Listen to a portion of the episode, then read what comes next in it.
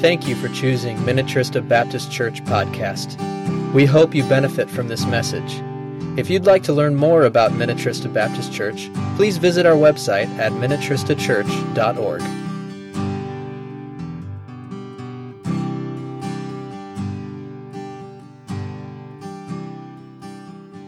So I'd like you to take your Bible and turn to the book of Mark and chapter 1. And you're saying, hey, we already been there. Well, yeah, I know, but we're just going to take a quick peek as to the purpose of the book. And then we are going to go down through our lesson together. If you have a probably a yellow piece of paper or a purple piece of paper, you can take some notes there. A little bit of a longer introduction, and then we'll read our text. But I do want you to take a peek yeah, Youth Sunday School, if anybody's interested. I do want you to take a peek how Mark begins the gospel. So, Mark chapter 1, verse 1, the beginning of the gospel. Gospel means good news, and this is the beginning of the good news about Jesus Christ, the Son of God.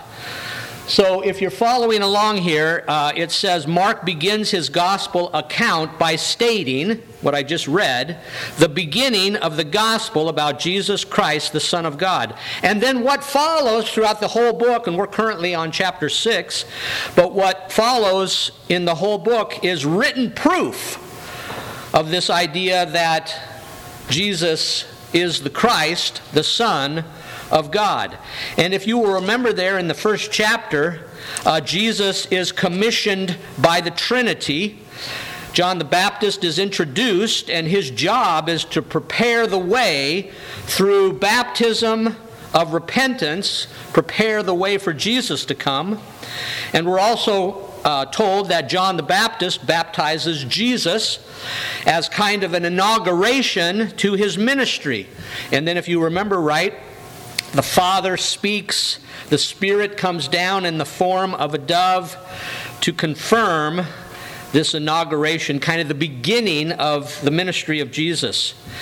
And then Jesus is tempted by the devil immediately. Mark says immediately after the baptism, uh, the Spirit sends Jesus into the wilderness where he is tempted by Satan and he prevails. And of course, all of this is also found in Matthew, Luke, and John. These are the Gospels. Matthew, Mark, Luke, and John are the four Gospels.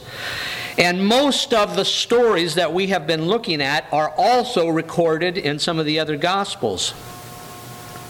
And so Jesus then drives out the demons. We've read about that. He heals all types of diseases. He teaches with authority, and the people are amazed. Uh, he calms the seas. And last week we talked about, well, a couple of weeks ago, we talked about him feeding the 5,000. And yet, it's not until Jesus walks on water that the disciples completely get on board. And that's why the title of our message is This One, this miracle that we're going to look at today, makes the difference. This is the one that actually makes the difference. Jesus shows his authority and his power by all kinds of miracles. The miracles are accompanied by his teaching. And then he begins to get a following. People are following him. They're excited about his ministry. He's doing a lot of miraculous things, and so he's getting a very large following. And a couple of weeks ago, we said the feeding of 5,000 was probably more like the feeding of 20 to 25,000. So it's a lot of people that are gathering around Jesus. And during this time, he calls the 12 specifically to be his disciples. So we are going to pick up our text in uh, uh Mark chapter 6 and verse 45. So this is after Jesus feeds the 5,000. And it says immediately, and Mark says that a lot in his book. Everything is immediate, everything is pressing, everything is important now. Immediately, Jesus made his disciples get into the boat and go on ahead of him to Bethsaida while he dismissed the crowd. Now, it's not recorded here, and we're going to take a peek at the book of John, but in the book of John, after the feeding of the 5,000, the people, and I think we mentioned this a few weeks ago, immediately wanted to make Jesus king. And Jesus says, knowing that his time had not come yet, he dismisses the crowd. And so uh, Mark doesn't tell us that, but that's why he immediately sends the disciples out. He doesn't want them to get involved in them, the people, trying to immediately make him king. So immediately Jesus made his disciples get into the boat and go on ahead of him to Bethsaida while he dismissed the crowd. After leaving them, he went up on a mountainside to pray. And yes, Jesus prays. Isn't that interesting? Jesus, God the Son, prays. And probably a challenge that if Jesus prayed, well, we ought to too. And tenfold. When evening came, the boat that the disciples were in was in the middle of the lake. Now, the lake is not that wide. This is the Sea of Galilee, the Lake of Galilee. It's not that wide, it's about six miles wide or so. And uh, Jesus is up on a mountainside, and the disciples are in the middle of the lake. And Jesus, it says, was alone on the land. He saw the disciples straining at the oars because the wind was against them. Now, I'm, I'm, I'm not I'm not assuming that it was clear enough for Jesus to actually see out into the middle of the lake. Maybe he did, but possibly this is the idea of his, omniscience, his idea of knowing all. Uh, the word omniscient means all knowing. He saw the disciples straining at the oars because the wind was against them. About the fourth watch, so the days are designed in different time frames. The fourth watch is about 3 to 6 a.m., around that time. So they've been out in the water for a while. They're not going that far, but the waves are and winds are against them. About the fourth watch of the night, he went out to them walking on the lake. And this is a little bit of a strange verse here. He was about to pass by them. Now, I did a lot of reading this past week, and most of the commentaries said that that was probably from the disciples' perspective, but it certainly was not Jesus' uh, idea to get out on the water and walk past his struggling disciples. So the thought was more from his disciples' perspective. It looked like maybe Jesus was going to pass them by. But when they saw him walking on the lake, they thought he was a ghost. They cried out because they all saw him and were terrified. Oh, it would be a weird thing to see somebody out walking on the water. I remember when I was a, a kid, we took a backpack trip we went up into the high Sierras in California, this beautiful, pristine lake. And I remember we were all swimming out in this lake, and uh, there was a rock that was way out in this lake, but it was only about this far from the from the uh, uh, submerged in the water. And so I got up on that rock, and uh, I was yelling back, "Hey, look! I'm walking on the water!" Well, it really did look like I was walking on the water, way out in the middle of this lake, but I was actually standing on this rock. And I think somewhere out there, there's a picture of it because I've seen it. So, yes, your pastor does walk on water. uh, yeah. Okay, so uh, immediately it says, there's that word again, he spoke to them and said, Take courage, it is I. Don't be afraid. Then he climbed into the boat with them, and the wind died down. What's missing from Mark that the other Gospels talk about? Anybody know? Peter. Yeah, where's Peter? This is an interesting thing. Peter helps Mark write the Gospel. Peter helps Mark write the Gospel of Mark. And for whatever reason, Peter decides eh, that walking on the water thing was not, eh, maybe you don't need to put that in there. All right? I don't know what was going on, but maybe Peter had matured enough that says, you know, I don't need to, I don't need to be, I don't need to shine here as somebody who walked on water. Or maybe he realized that that was, I mean, his walking on the water was good for a while until he took his eyes off Jesus and then he sank. But nonetheless, it's not mentioned here. That's kind of interesting. It says, Then he climbed into the boat with them, and the wind died down. They were uh, completely amazed. And then look at verse uh, 52. For they had not understood about the loaves. Their hearts were hardened. All this stuff that Jesus had been doing, it still didn't quite sink in. I mean, he healed the leprosy. He calmed the winds and the storm. He fed the 5,000. He had all these teachings. And yet, the disciples still did not quite get it. Did not quite get it. Verse 53. When they had crossed over, they landed at Gennesaret and anchored there. As soon as they got out of the boat, people recognized Jesus. They ran throughout the whole region and carried the sick on mats to wherever they heard he was. And wherever he went, into villages, towns, or countrysides, they placed the sick in the marketplaces. They begged him to let them touch even the edge of his cloak. How's that? Well, we remember the woman did. They heard the story, and all who touched him were healed. It's after this miracle and some hard teachings recorded in the Gospel of John. We're going to take a peek at those real quickly.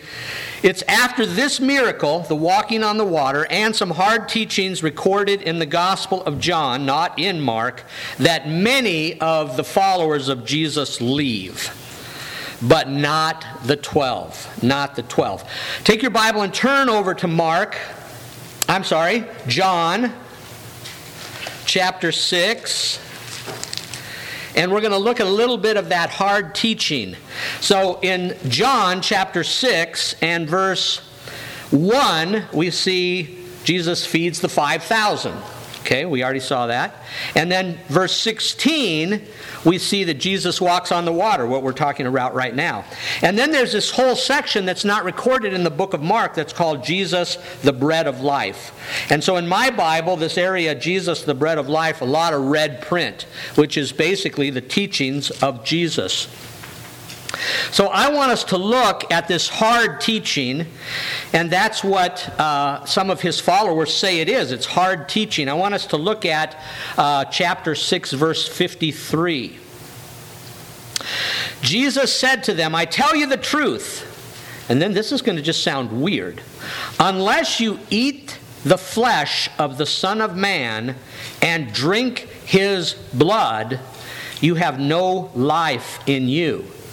Whoever eats my flesh and drinks my blood has eternal life, and I will raise him up at the last day. For my flesh is real food, and my blood is real drink. Whoever eats my flesh and drinks my blood remains in me, and I in him. Just as the living Father sent me, and I live because of the Father, so the one who feeds on me will live because of me. This is the bread that came down from heaven. Your forefathers ate manna and died, but he who feeds on this bread will live forever. He said this while teaching in the synagogue in Capernaum. Now, here you go, verse 60. On hearing it, many of his disciples said, This is a hard teaching. Who can accept it? Aware that his disciples were grumbling about this, Jesus said to them, Does this offend you? What if you see the Son of Man ascend to where he was before? The Spirit gives life, the flesh counts for nothing. The words I have spoken to you are spirit and they are life. Yet there are some of you who do not believe. For Jesus had known from the beginning which of them did not believe and who would betray him. He went on to say, This is why I told you that no one can come to me unless the Father has enabled him. Look at verse 66. From this time, many of his disciples turned back and no longer followed him. But then look at the 12. Jesus says, verse 67, You do not want to leave too, do you? Jesus asked the 12. Well, this is after now the feeding of the 5,000, all those miracles, but most importantly, it's after Jesus walks on the water.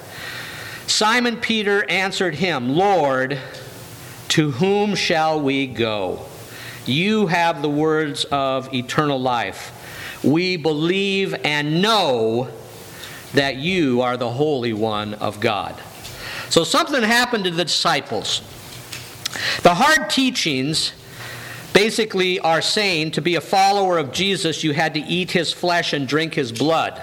Now, that sounds a lot like cannibalism, and Jesus, of course, is not teaching cannibalism here. In the context, and if you look at verse 47, it really talks about eating and drinking, is the idea of believing and committing. So, this idea of eating the flesh and drinking the blood is more in context with believing and committing. The idea Mark is trying to get across to them, and that Jesus is trying to get across to them, is that he wants to be Jesus, their Savior and Lord. He wants to be their Savior. He wants to save them from their sins, but he also wants to be their Lord. He wants to be in charge, large and in charge of their life. And so the hard teaching was that this did not mesh with their idea of what the Savior should be. Remember, they wanted to make him king. They thought that immediately they were going to make him king after the feeding of the 5,000, and that especially he was going to go and take care of the Romans and get rid of the Romans and make this Jewish nation wonderful and great again. They wanted to make him king immediately. But that, of course, was not his desire. His time had not yet come. That's what it says. And so the disciples here make what is the first great confession of their faith and uh, of their understanding of who Jesus is. And Peter is the spokesperson.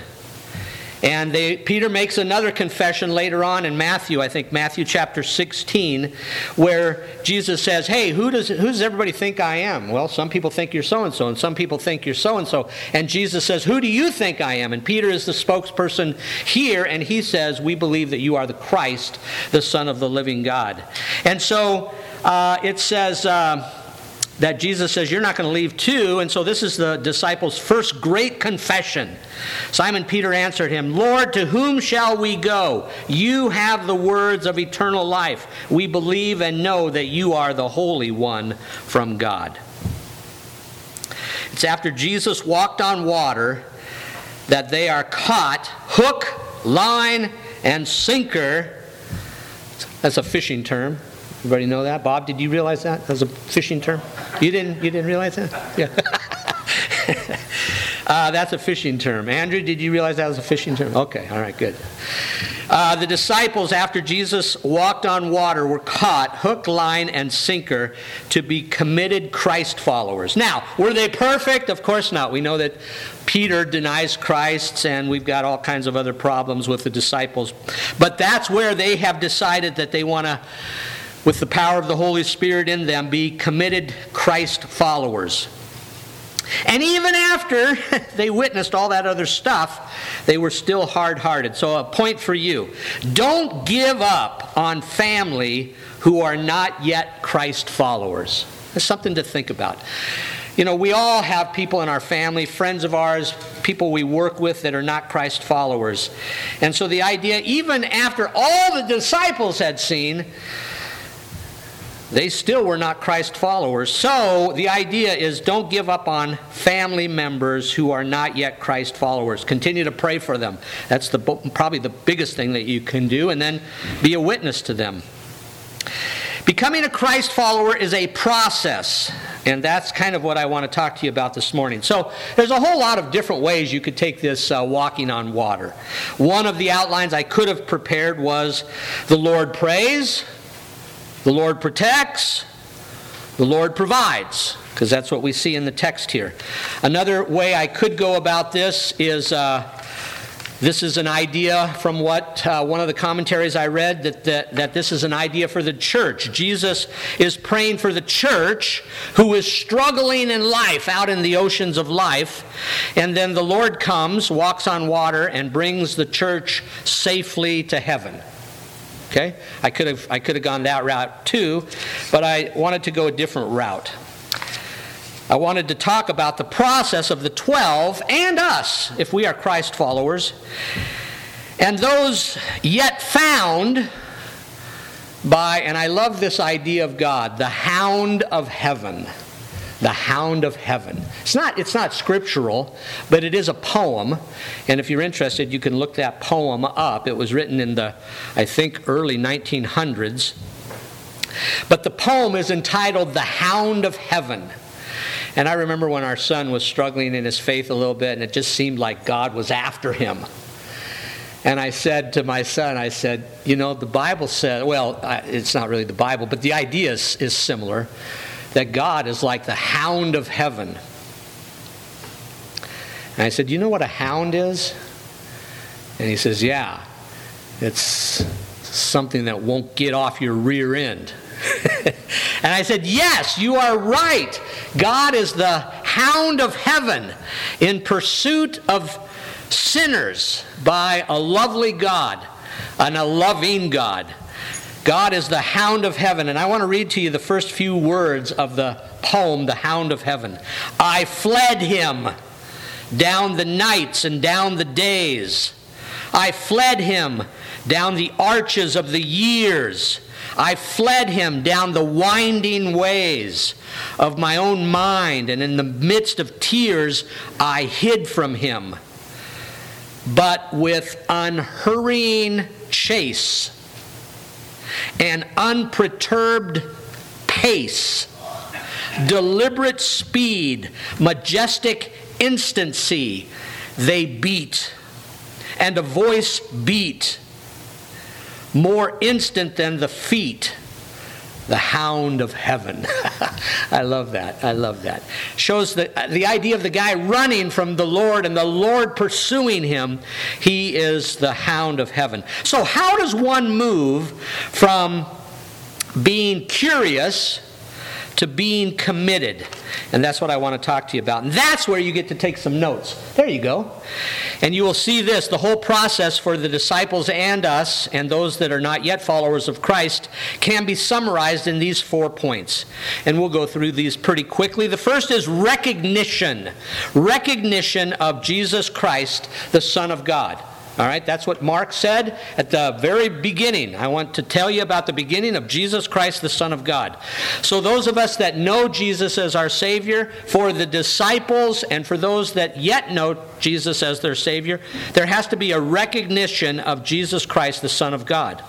For the disciples, it was two years, and by the time Jesus is walking on water now, it's about two years into his ministry. And remember, there's only three total or so. So it was not until about two years into the ministry, after spending 24 7 in a relationship with Jesus, that they begin during those two years to recognize Jesus Christ, the Son of God.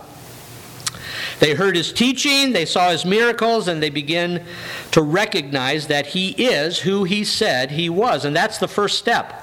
Helping someone, or maybe you remember when you became a Christian, recognize Jesus for who he said he was. Remember C.S. Lewis, the author, the scholar? He had to get to that point of recognizing him to be Lord. Remember, he wrote a book, Lord, Liar, or Lunatic. And C.S. Lewis said, I had to recognize him to be Lord before I could move on. And he said, and I had to go through this idea. He's not just a good teacher. He's not just a good guy. He's, he's not just a prophet. Because that's not what he said he was. He was either a liar, he was either a lunatic, or he was either a Lord. And so C.S. Lewis had to get to that point of recognizing Jesus Christ, the Son of God. But it takes more than just recognizing, because even the demons, the Bible says, recognize who Jesus is. In fact, remember all those teachings uh, or, or, those miracles that we talked about? And those demons show up, and immediately they run to Jesus and say, What do you want with me? Jesus, they recognized who Jesus was. Number two is a realization of my need for Jesus Christ, the Son of God. A realization that I have a need for Jesus Christ who is the Son of God.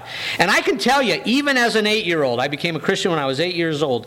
Even as an eight year old, I knew I needed a Savior. Even as an eight year old, I knew I needed a Savior. I knew I was a sinner. I remember I told my mom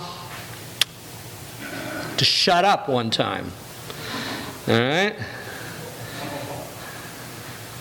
Yikes is right. I went home and she gave me a spoonful of Tabasco sauce.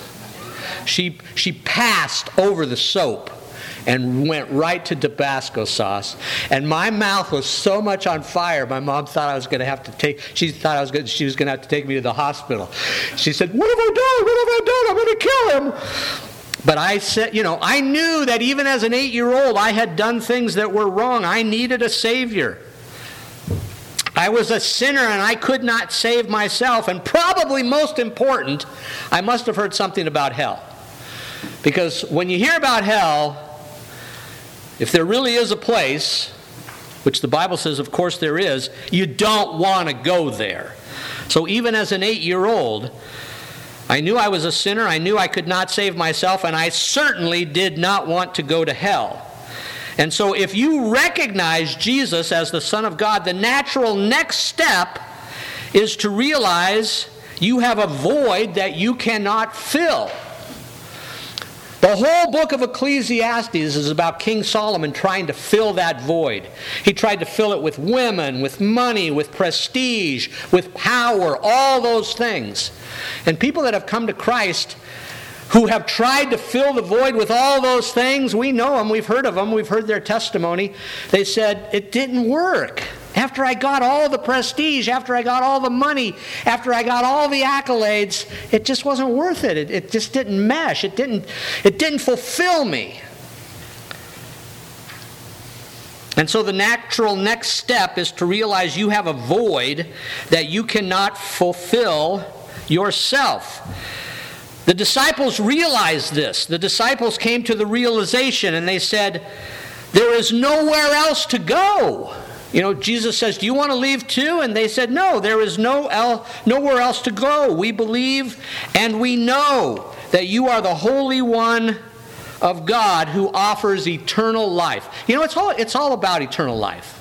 It's all about eternal life. Because the older we get, let's just be honest, the older we get, time flies. Time flies. It's hard for me to believe how fast time goes.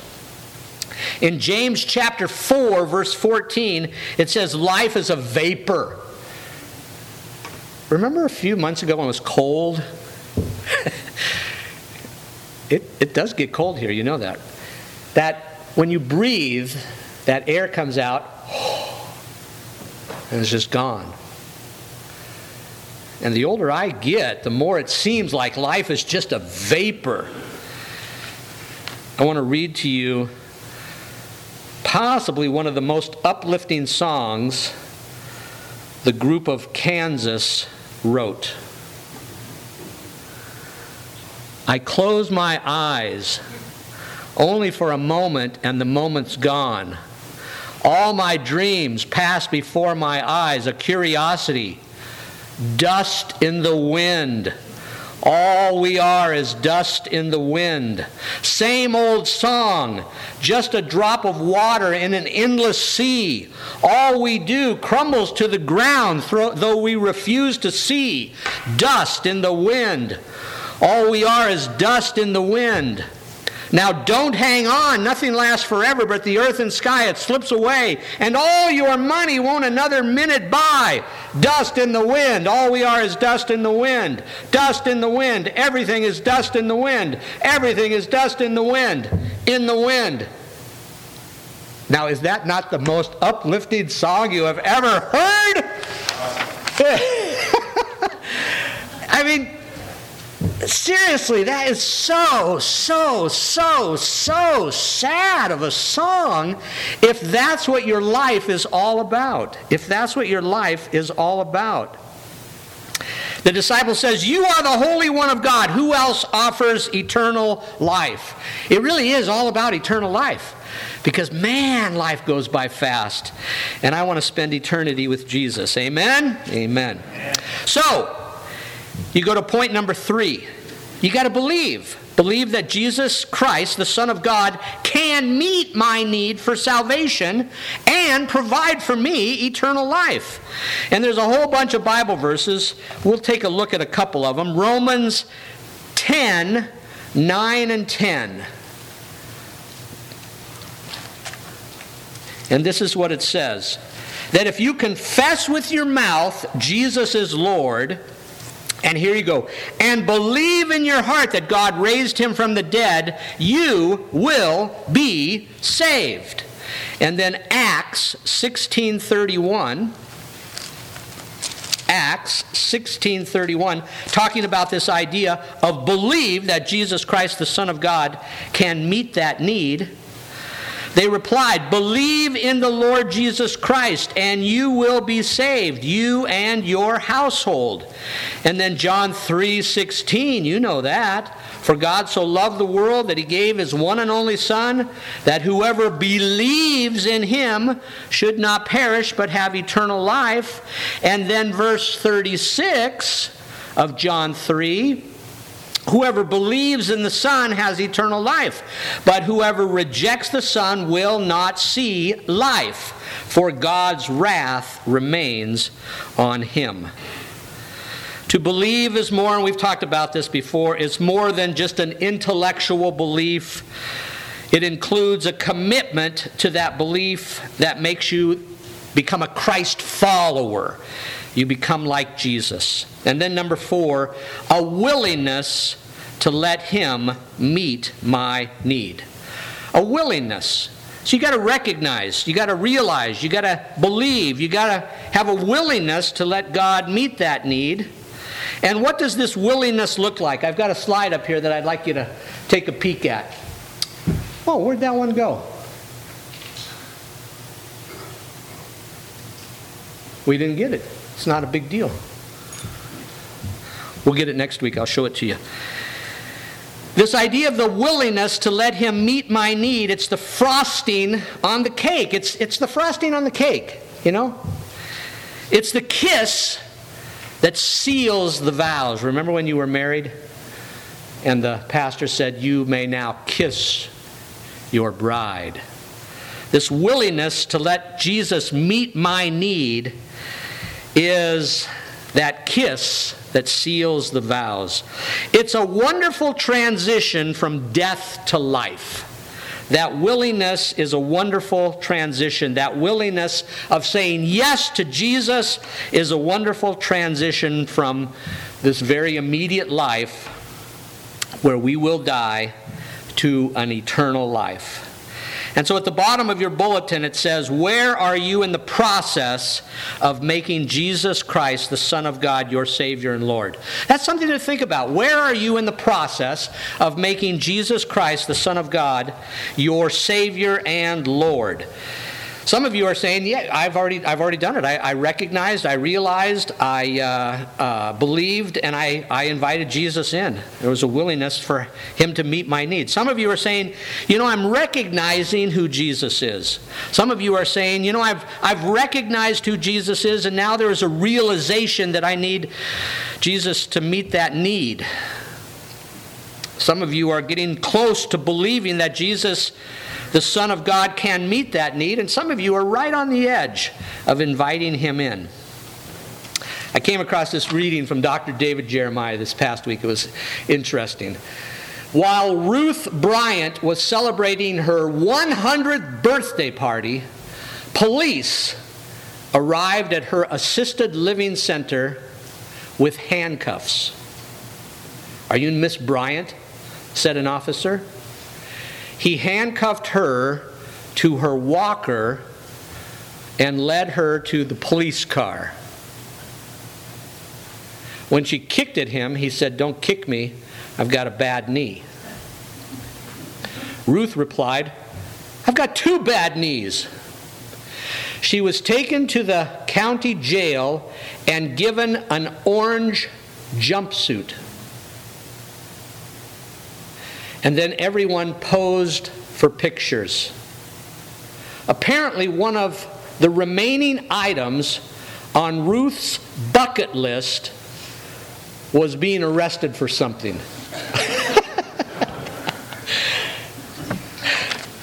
it's funny. Do you have a bucket list? Things you want to do before you kick the bucket.